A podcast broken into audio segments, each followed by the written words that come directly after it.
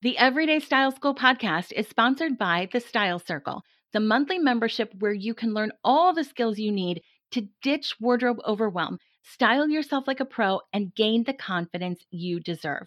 The Style Circle offers classes, wardrobe guides, support, and personalized advice from me. It's the most affordable way to get the professional style guidance you've always wanted. Head over to youreverydaystyle.com to get started today. Hello, gorgeous. Welcome back to the Everyday Style School podcast. In these last few weeks of 2020, this wild and wacky year, we've got a few wardrobe focused episodes for you, but I've also got a couple of fun interviews about some different things that I'm passionate about. Today is one of those days. Now, you may not know this, but I'm a bit of a self discovery nerd. I have never met a BuzzFeed personality quiz that I didn't have to stop whatever I was doing and immediately take. Yes, I do need to know what Bath and Body Works scent my personality is. How on earth would I live without that information? Anyway, while I'm a big fan of the silly quizzes, I also like the more in depth, actually learn about yourself kinds of things. I've done the Myers Briggs, Clifton Strengths, Love Languages, the brand archetype, and the Enneagram, which is what we're talking about today. I could explain what the Enneagram is, how it's helped me, or I could just let today's guest expert explain it all, which is probably a much better idea. Today, we've got Enneagram expert and life coach Jackie Coban joining us. Jackie is a triple certified coach in Enneagram life and neuro linguistic programming in the greater New York City area, working with individuals and companies to create sustainability and reach goals through self awareness and emotional intelligence. Jackie helps people understand the who, what, and why they are at their core. Hi, Jackie. Thanks for joining us today. Hi, thank you so much for having me. I love your intro. I was when you said uh, hello, gorgeous. I was about to be like, "Hi, I am pretty." You're right, I am pretty. oh, thank you for having me on. Our pleasure. Our listeners know that normally we ask every guest three questions about her style before we really get started, just to get to know you a little bit. But we've got so much to cover today because I've asked you to describe each of the nine types. So we're just going to skip forward a little bit and get right into it. Is that okay with you? That sounds great. Perfect. First of all, tell us a little bit about yourself, who you are, and how you got started. Yeah, absolutely. So, um, my name is Jackie. I am 26 years old. I live right next to New York City. So, if I was uh, in shape, I could bike there, but I won't. Um, and uh, I mean, I've I've kind of done it all. I worked with survivors of trafficking out of college. I worked in nonprofits. I worked in finance, and then I was like, you know what? the common denominator is helping people. I need to figure out how I'm going to do that. So I worked on being a coach, got certified in a few different things, and here we are. Love that. By the way, before we started our interview, Jackie and I were just chatting, and she was saying how she lives outside of New York City. So she has bats and rats, and I live in the middle of nowhere. So I have cows and coyotes when I open my windows. So we have very, very different lights. Yes, we um, do. oh, well. Oh, well. All right. And the other thing you told me is in an email is that you don't like personality quizzes. Mm-mm. Tell me about that. So it's funny that you brought up BuzzFeed because I was I was trying to stifle a laugh as much as possible because I always say if you're going to take BuzzFeed's "What pasta are you?" Yeah. Uh, P.S. I'm always rotini, just so we all know. Okay, fair.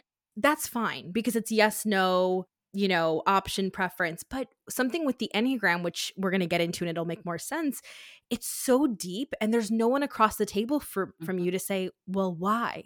Or, well, when did you notice that? Or do you do that to protect yourself? Or like, is that really your gut reaction? Like, there's no one there to ask. And it's, it's people are not black and white. So this is, this can't be black and white. So I actually don't like the online Enneagram tests interesting, but I'm going to tell people to go take one anyway. Yes. Because, yes. well, and I'll tell you, I've taken a couple of them, different ones, and I've gotten like wildly different results. Me too. So then I had to take a third one and it aligned with one of them. And I'm like, okay, that makes sense. So, you mm-hmm. know, sometimes you just take enough of them that a pattern starts to, to emerge. Right. But I totally get what you're saying. Even, you know, those, those, I don't know, personality tests, I guess you would call them when you're applying for jobs. And they'll say things like, I like clowns. And you don't know how to answer that. Like, well, I mean, define like like define I'm like not afraid like of I, them. I, I i'm not afraid of them but also like i don't go to clown conventions or you know i enjoy watching movies all day well i guess like sometimes you know on a snowy day in january but. No, I hate like I won't be hanging out in my office watching movies all day if that's what you're worried about. So yeah, I think sometimes they're so like black and white or binary that there is no other context around these things. And then you're just like, oh, I, I guess I like clowns and no, I don't enjoy movies. I don't know. I don't know. Then you think, am I a psychopath? I, I don't know. I don't Exactly, know. exactly. I mean, in the the weird thing about the Enneagram is that, and this is like level two stuff, but like sometimes when regarding health and stress, you can act like a different type. So if you're taking Yeah. one of those Enneagram tests online, like I took the first Enneagram test online when I was dealing with complex PTSD.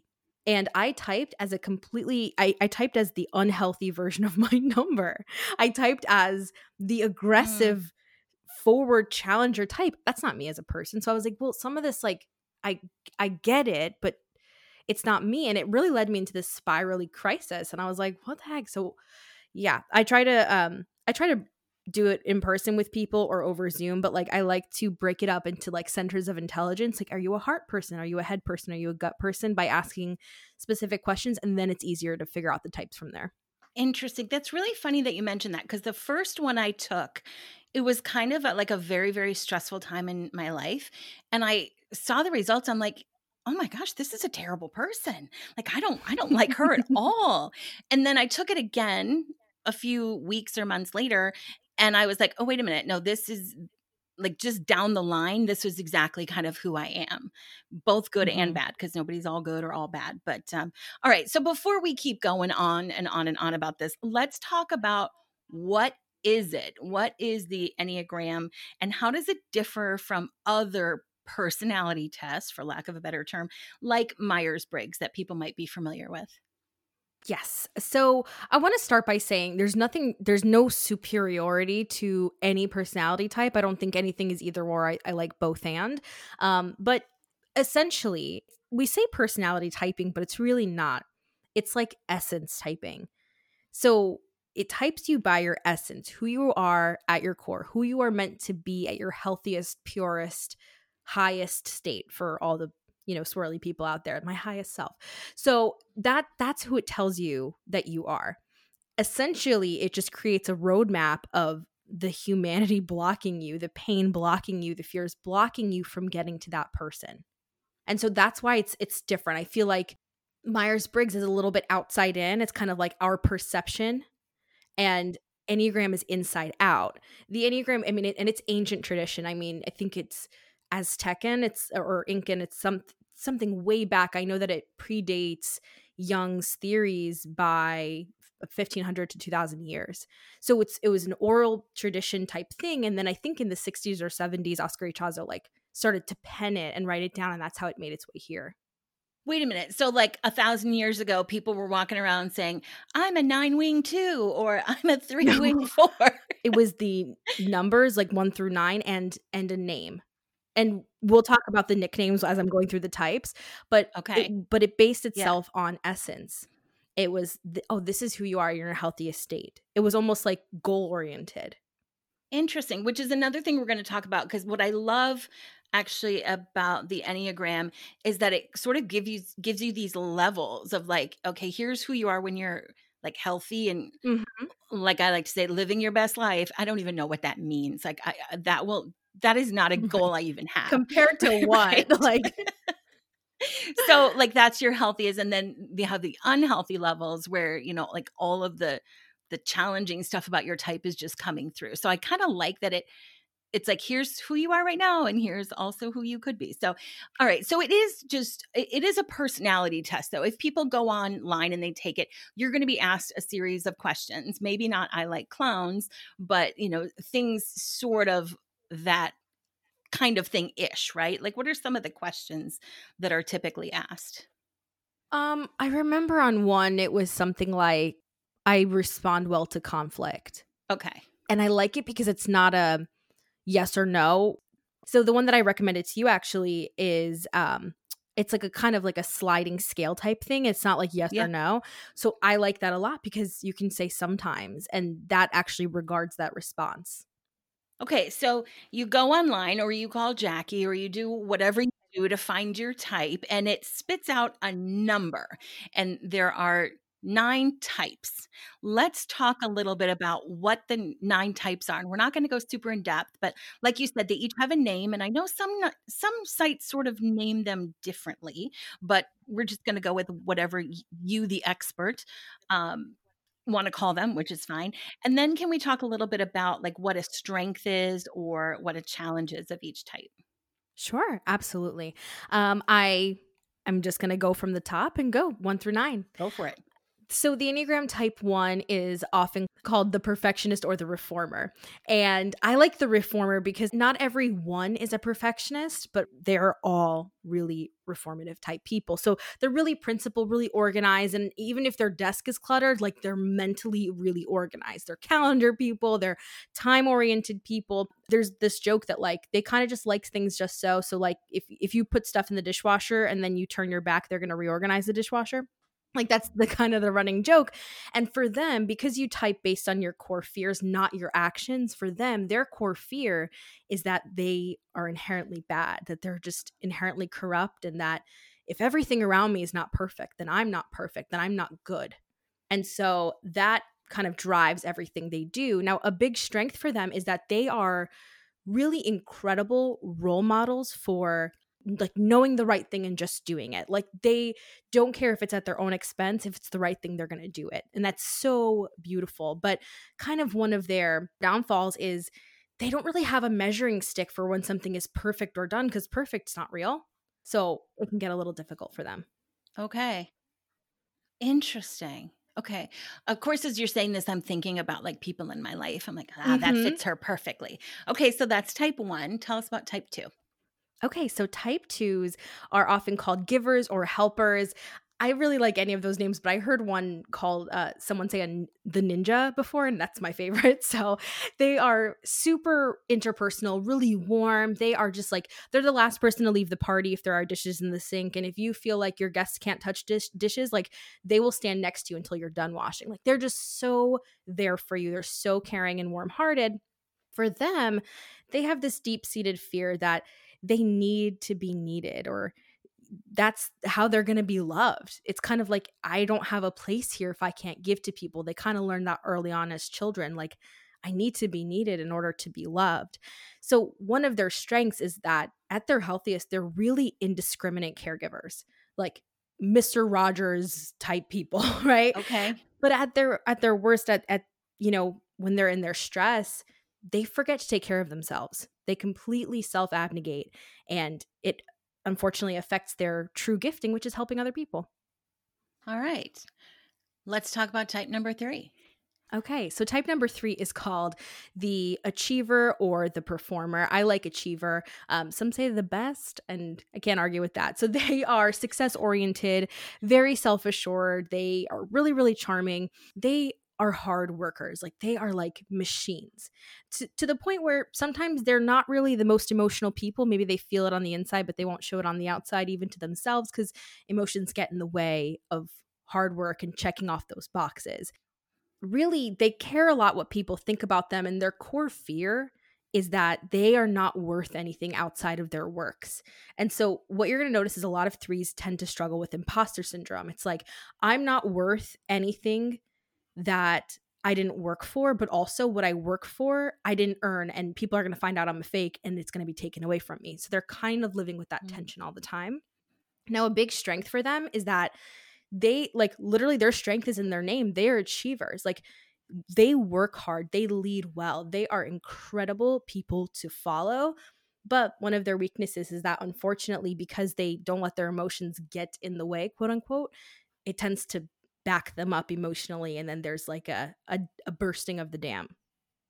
All right. So you have just described me perfectly, and I am absolutely a three. And as you were saying that, I'm thinking about every time I release a product, I have my finger on like the send button of the email because I am so afraid that people are going to hate it and then hate me mm. every single time.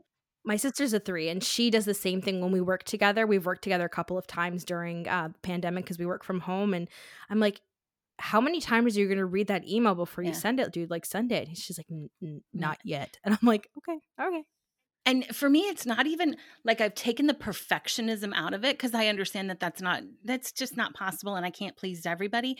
But there is just like this deep seated fear that whatever I send out will be the thing that just like makes You're my undoing. whole thing crash and burn. Yeah. Yeah. Yeah. Every time. Mm. So, you know, Sorry. That's just a little gem for our listeners. on the other hand, I get stuff done. You're like, gem for our listeners. I'm dying on the inside. but I can laugh about it. So yeah. that's really what matters. All right. How about type number four? Yes. So type fours are often called the individualist or the romantic. I think a funny nickname that I don't ever use that, that they have for a four is the tortured artist. So let let that paint the picture for you. They are really really creative. They are sensitive and and they can be reserved they can be outgoing it really doesn't matter but they are creative they are out there you remember a four when you meet them and that's their goal actually. They strive to be as unique as possible. I'm not talking about oh i'm going to wear yellow rain boots if everyone else is wearing black. I'm talking about like just do something differently stand out of the crowd mm. differently and for them their core fear is that if they're not unique they won't be remembered and they'll just fade away. They'll be forgotten, they'll be left, they'll be rejected, they'll be abandoned. Hmm. And it is a deep rooted fear for them. One of their strengths is that is that they can really help us sit in our feelings and our emotions. They will sit with us for like I have a friend who's a 4. She will sit with me for hours while I process and cry. And that's which is very hard for me to do. And so that's one of their strengths they really teach us that and one of their one of their little pitfalls is that sometimes they can be moody and stuck in their emotions too much when they're not reaching out to the outside world they'll tend to self isolate okay all right. What are we on now five?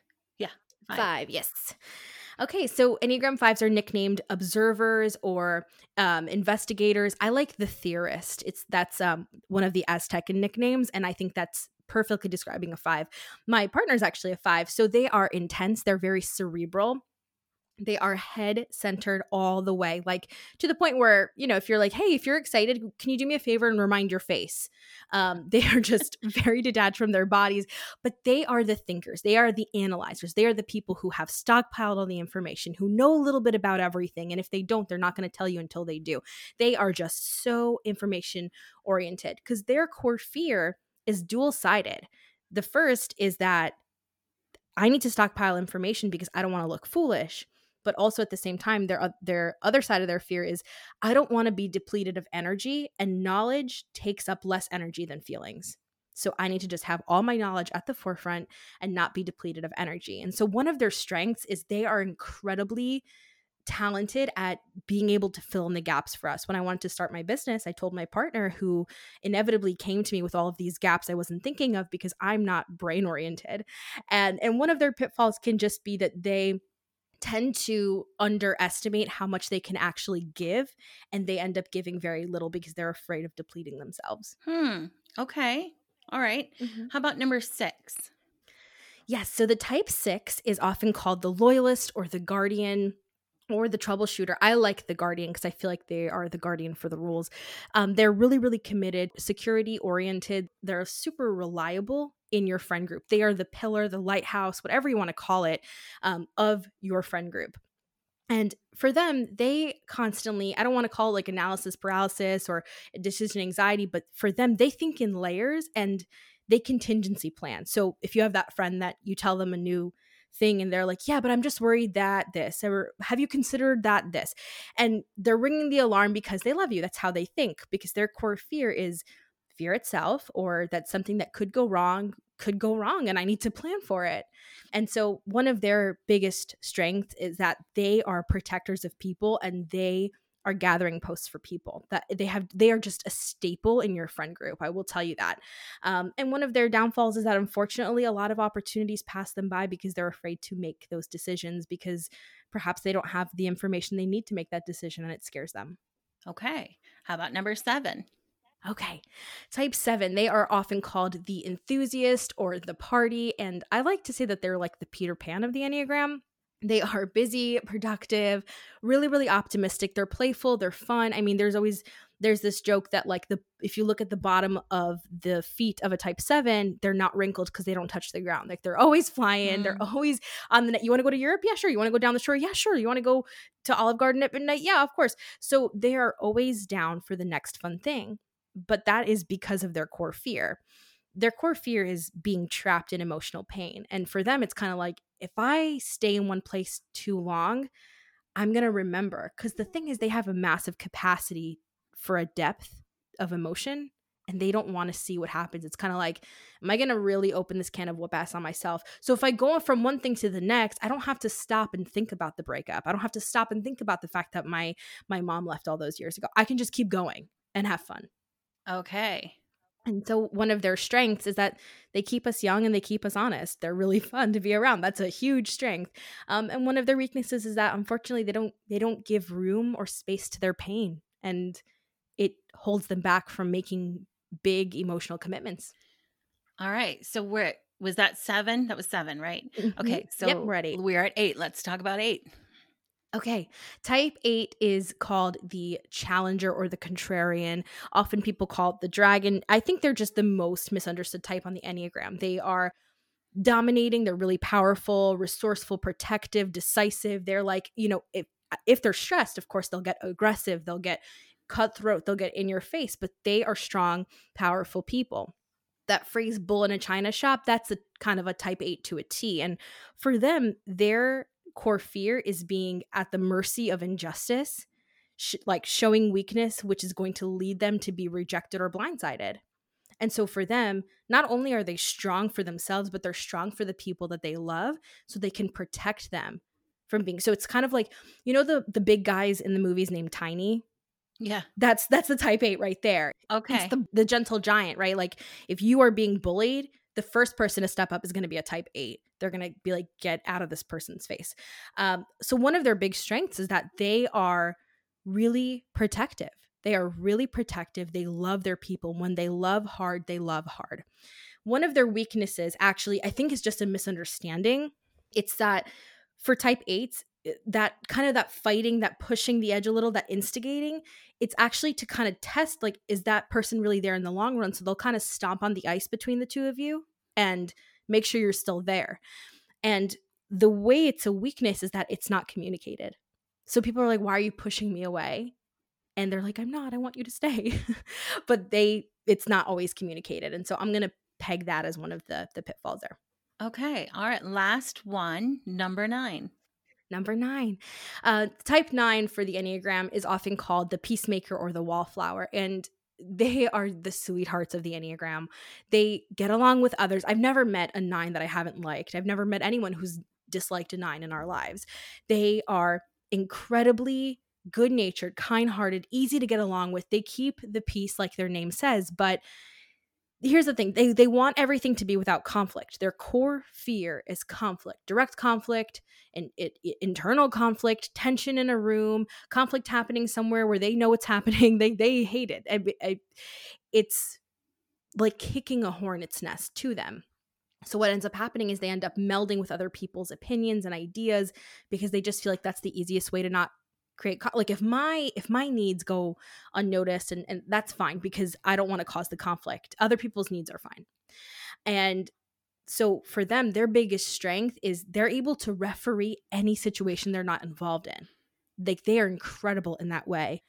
But one of their weaknesses is that unfortunately they walk around feeling like the people around them don't really know them because they're always melding with other people to keep the peace. Interesting I married a nine. I married Ooh. a 999.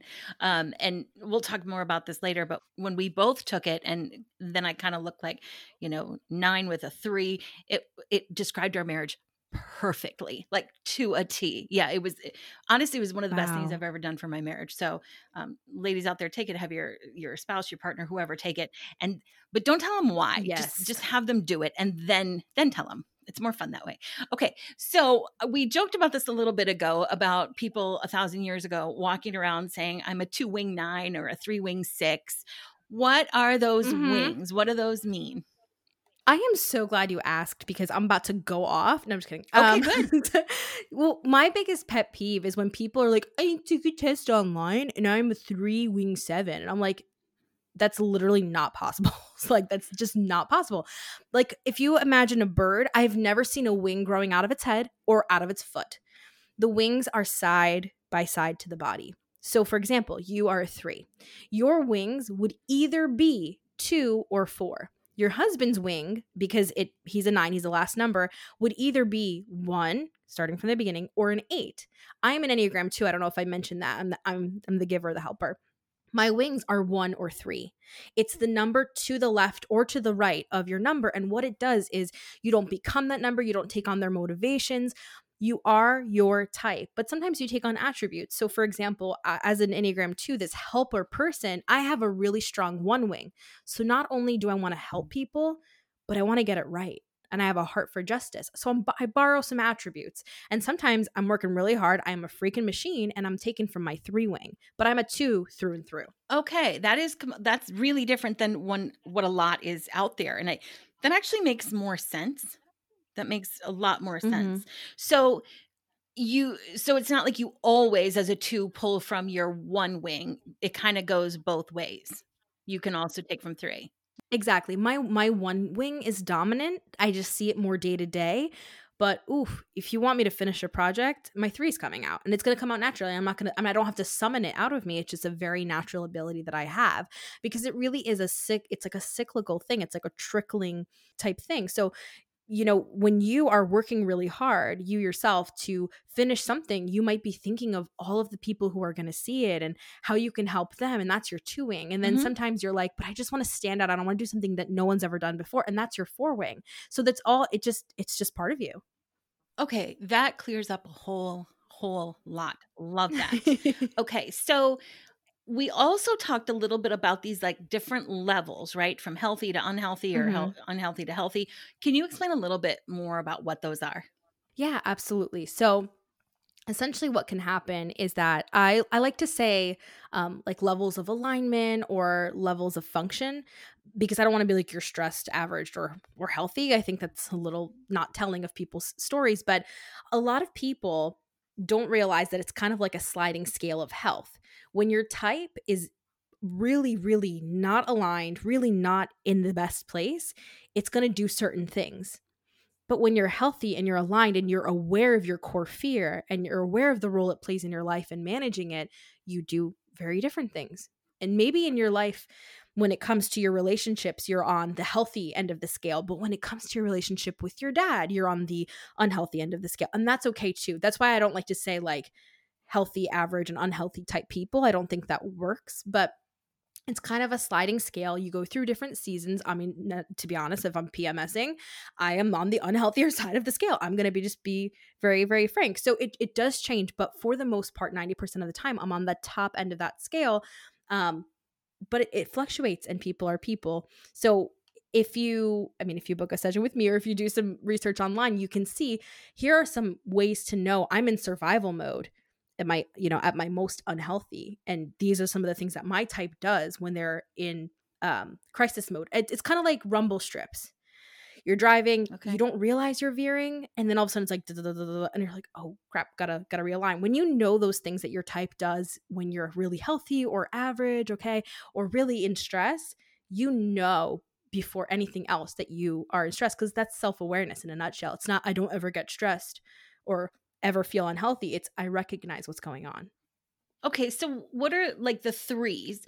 Since we can we can use me as the example, like their quote unquote unhealthy levels. Like what kind of thing would you look for? What what would those Yeah. habits look like? So if I meet a three who has like extreme fear of failure, or um, you know, we look at them, we get to know them, we're like, wow, this person is like really opportunistic in the phony way. Like they're just trying to be all things to all Mm. people. We don't even know who they really are, or um, they don't really regard anyone else when they're going after what they want. They're just strictly achievement oriented. Like that's a survival mode type thing. And then I'm like, okay, they're they're kind of doing okay if they're concerned with feeling successful and avoiding failure.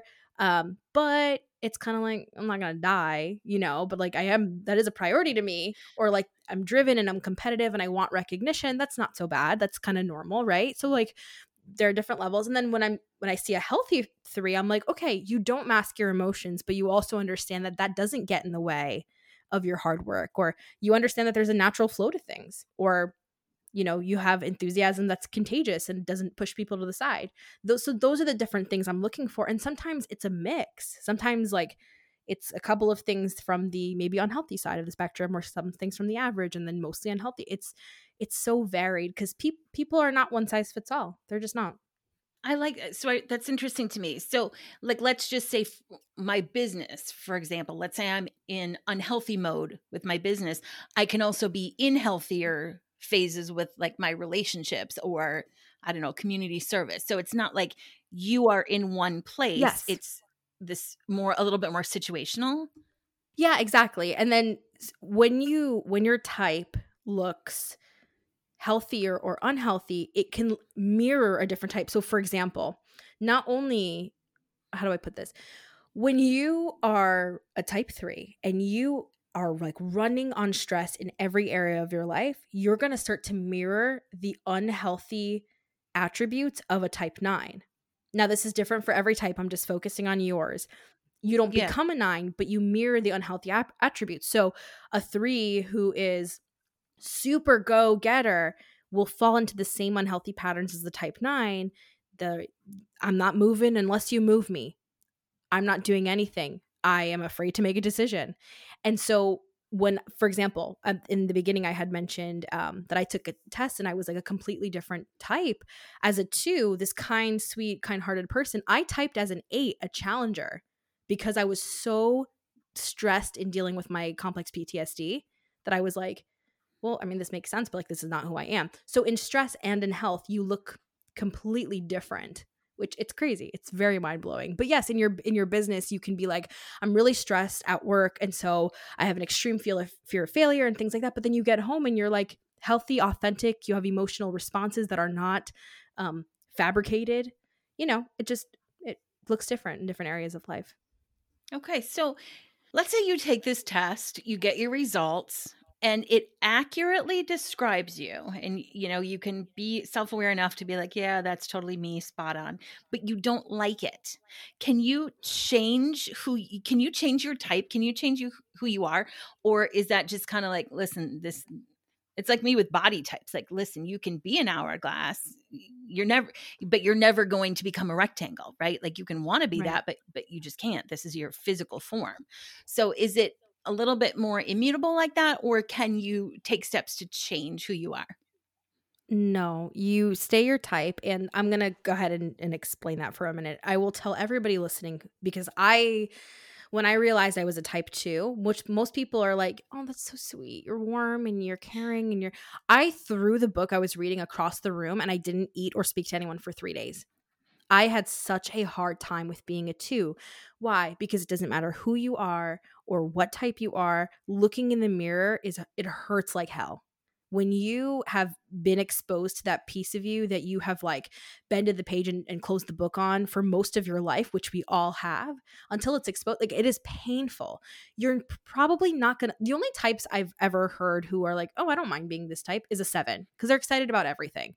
And even some sevens have a really hard time with every single person when exposed when it's exposed like oh my god this is just a malformation of how i deal with my core fear it's terrifying. So I'm going to preface by saying that, but no, you, you can't change. Like when you become the healthiest version of who you are, you don't become the healthiest version of your mom or the mailman or the guy at the grocery store. You become the healthiest version of you. It's a sliding scale, but you don't jump from one scale to the next scale. Like one of the things that I think is really different about this is that it's not based on your characteristics. So I can sit here and go, if you're a three, you're probably dressed to kill. If you're a three, you really care about your appearances. If you're, I can, I can list all of these fun things.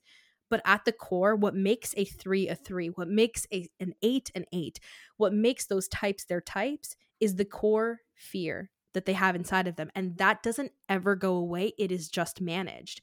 My core fear as a type two is that if people around me don't need me, I'm not lovable. I'm not useful. And that stays with me every day, but I manage it day by day. And now it doesn't it doesn't even it's like not even a a big chess piece there until I start to notice unhealthy behaviors. And I'm like, hmm, maybe I'm not getting my needs met, right? So it's like a self awareness piece. But you are on a sliding scale of being the healthiest or unhealthiest version of yourself. You can't jump ship and be like, I want to be Tiffany now. You know, it just doesn't work like that. I love that idea of managing your core fear. Mm-hmm. I love that. And I mean, honestly, even knowing what your core fear is, is is a huge part of the battle. So then you can start to manage it. But I just love that rather than having like these aspirations, like I think I would love to be a seven. I would love to be that fun. I would. I truly would. I'm mm-hmm. not.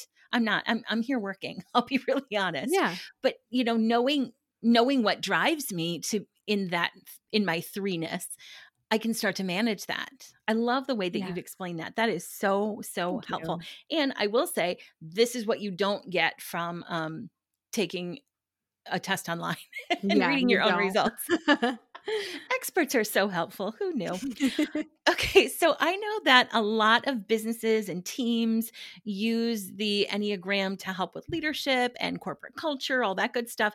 But how can we use it sort of in our everyday lives? Are there and are there some not so good ways to use it? Like, should I stop saying to my husband, "Stop being such a nine," which by the way I don't. Or, you know, should we not assume what other people are? Like how can we use it well in our lives? That's such a great question. So to answer your, your one of your questions, yeah, if you're saying you're being such a blank, stop. Anything. By the way, if you're saying you're such anything, stop doing that. Um, I have a friend who always goes, "You're being such a such a," which is his way of saying like I'm annoyed and I'm not trying to ascribe any value to you. That's going to hurt your feelings, but you're annoying me, which I love. He's like, "You're such a such a," and I'm like, "Okay, take fair, point taken, thank you." Um, but yes, I would say stop saying you're such a blah blah blah you once you know someone's enneagram type it never has to come up again and that's how you know you're wielding your power well okay it never has to come up again do your research in how that person gets along with your personality type and just know. So if you guys are fighting, so for example, my partner is a, is a five and he's cerebral and I'm heart forward and it could be a, a big explosion sometimes because I'm like, match my emotions. Yes. And yes. Sometimes it, it never has to come up again though that he's a five. Sometimes i just i know that he has a fear of looking like very foolish. So in the middle of an argument i'll stop and i'll say what do you feel like i'm saying about you right now? And he'll say i feel like you're telling me i'm an idiot. And i'm like okay i'm not. Let me let's rework this before we continue. So that never has to come up again. Just knowing their type and doing your own research is is going to be wildly helpful. Don't type other people. Don't listen don't look at somebody and go wow, you really love to be around everyone and smile. Seven, um, or oh, you don't care what kind of ice cream we eat, you're a nine. Like, don't don't make those assumptions because I could walk into a room and be anything I want in that moment, and you'll never know.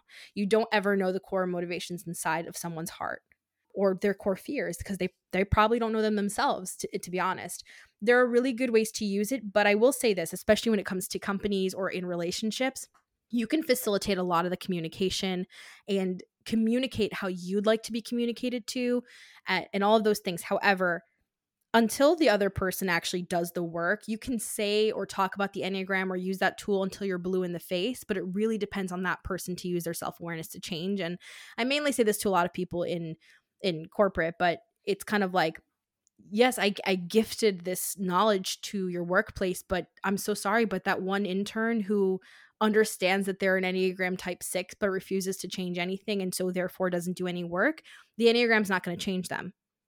It's it's literally just a roadmap.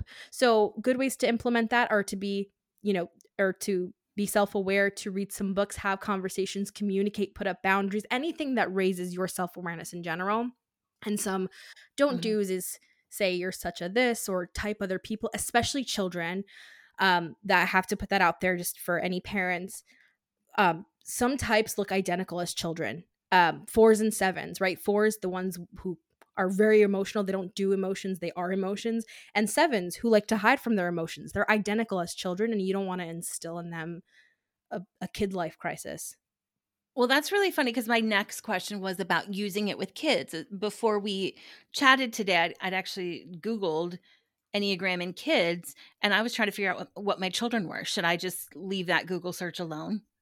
Um well no i so i think there's there's a, a nice balance to it. It's kind of like the love languages for your children. It's like Yeah. you know that kind of thing. Um i would say do the research but keep it to yourself or you know between you and your and your partner just because you can start to ask the questions. For example if i notice that my four year old is really artistic and i'm like wow they're an enneagram type four.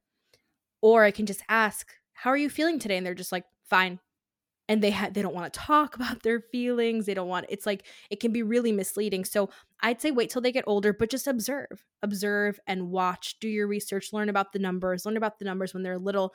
They will get to an age where you'll be able to discuss it with them i would say late teens and early 20s which i know is like like really far. Oh wow. yeah but that's the age where people are finding themselves and they can answer those questions quite quickly. Um and you know from from there on out it's it's i would say it's worth the wait Okay.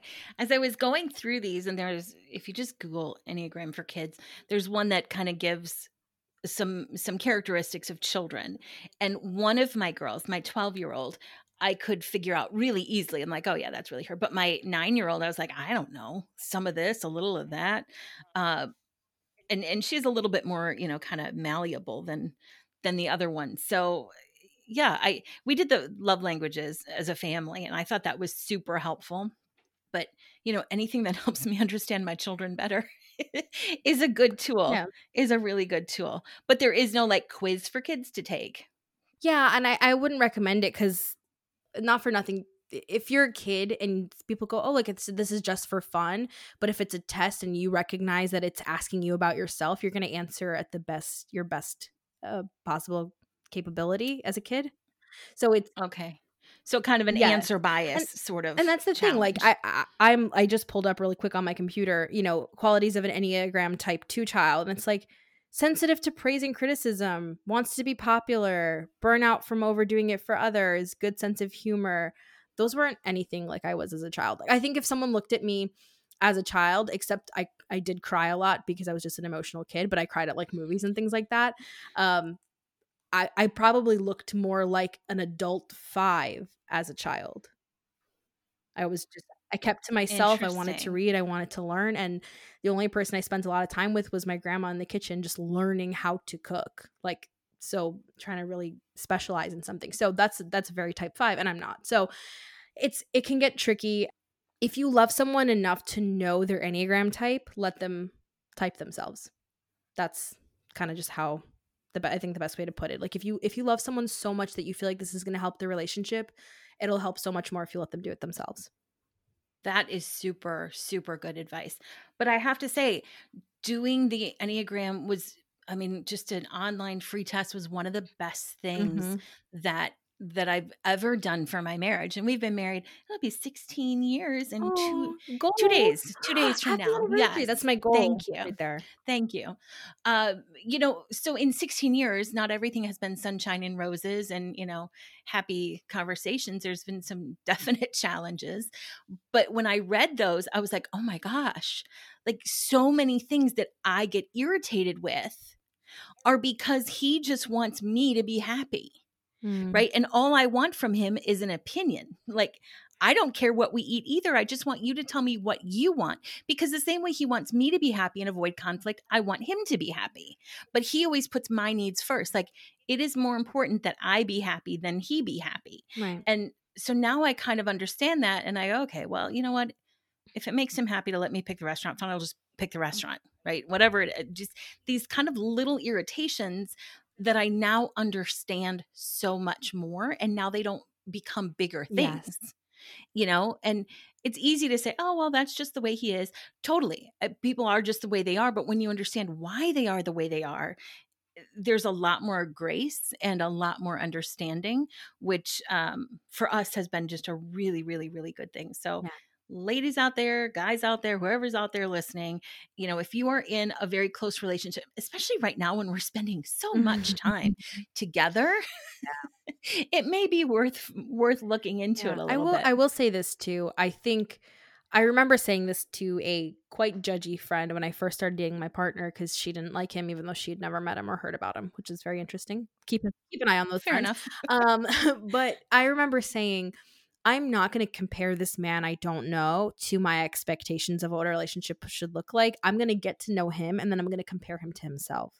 And I have done that from that day going forward, especially when it comes to the Enneagram. When you when you know someone's expectations, their limits, I know that he gets depleted easily, right? So I'm learning that. I'm learning him. Then I can assess and say, "Hey, I feel like in this season you're not giving your 100% based on how I know you, not what I'm expecting, not what I need, based on how I know you." And my needs are important too and I and I communicate those and he's gotten to know me too. And like there was a day where he was I remember we were watching movies like all day and he looked at me and said, "What do you want to do tomorrow? Let's let's go out. Let's." And I was like, "Uh, okay." And he's like, "Right, cuz cuz cuz Qua- what did he say? Because quantity time's not quality time, right?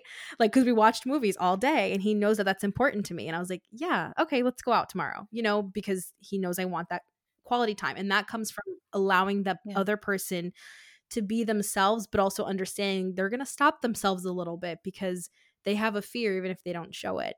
So get to know that person and compare them to themselves. No one wants to be compared to your expectations. That is fantastic advice, which is probably a very, very good place to leave this conversation. Mm-hmm. But I always ask my guests one final question, which is what would you like our listeners to take away from our conversation today? Are there just one or two things that you want people to stick in their brains and walk away with? Yes. Um, I have two things and I'll make them quick. The first is that once you figure out your type, you're going to realize that 99% of the time, the things that we think are flaws about ourselves are actually superpowers in disguise. And like, you know, like everything else, it's like a m- muscle that atrophies without use. So if you think, oh, you know, I'm so emotional all the time, this is such a flaw, it's actually a superpower. You just have to wield it well. That's number one. Oh, that's good. Thank you. Number two is that I don't care what your type is, you need a boundary somewhere. And if you don't know what your boundaries are or need to be, make a list of all of the things that you are currently tolerating and then figure out what the boundaries are because there's nothing in this life that you should be tolerating. You should be excited about everything except taxes. Uh, okay, you know what? I'm going to have you back in a few months and we're going to talk about boundaries. I will tell you, I am always so impressed with people with boundaries. Oh, I'm ba- I'm a boundary queen so impressed. Like I just said no to my mother. I'm like I would never say no to my mother ever, ever. Like I just like the thought just hurts my heart to say no to my mom, even though there are times where yes. I probably should. But that is a conversation for another day, and we're going to have that conversation. So where can we find you on the internet if we want to learn more or connect with you? Yes, I am on Instagram. I love to play there. My Instagram is at table for nine coaching. It's F O R and the digit nine. Okay. And my website is table4ninecoaching.com, spelled the same way. And then after you've listened to every single podcast episode twice, three times, then you can search for the Table for Nine podcast on iTunes or Spotify. well, we will put the links to all of that in the show notes. You've got something fun for our listeners, though, right? Yes, I do. Yes, I would love to talk with you guys and figure out what your type is, go through all the things childhood wounds, levels of health, all the fun things. So if you come here from this podcast and mention this podcast by name, I will give you $30 off your typing session. That is amazing. And like I have discovered today, doing it for free on the internet is nothing compared to actually talking to an expert. So, Jackie, I'm going to be reaching out to you myself uh, because I think this stuff is so helpful and valuable and important. Um, and I just want to thank you again for your time and for sharing your knowledge with us. We will put all of those links on the show notes. So if you're driving, just keep driving and you can find them. Just head to youreverydaystyle.com slash podcast, find the episode with Jackie and, and you can find all the good stuff there. Jackie, thank you, thank you, thank you for your time again and just for coming on the show and sharing with us. Thank you so much for having me. It was such a joy and I vibed with you real well and I can't wait to talk again. About boundaries. Yes, ma'am. Ladies, have a stylish week and I will see you next time. Class is dismissed for today, but the conversation doesn't have to end. Head over to youreverydaystyle.com forward slash podcast for show notes, freebies, and links to connect with me on social media. And if the Everyday Style School podcast is making style easier and more fun for you, it would make my day if you would subscribe to the show, leave a review, and share it with your friends so women everywhere can have more fun with style. I'll see you next time, and until then, stay stylish.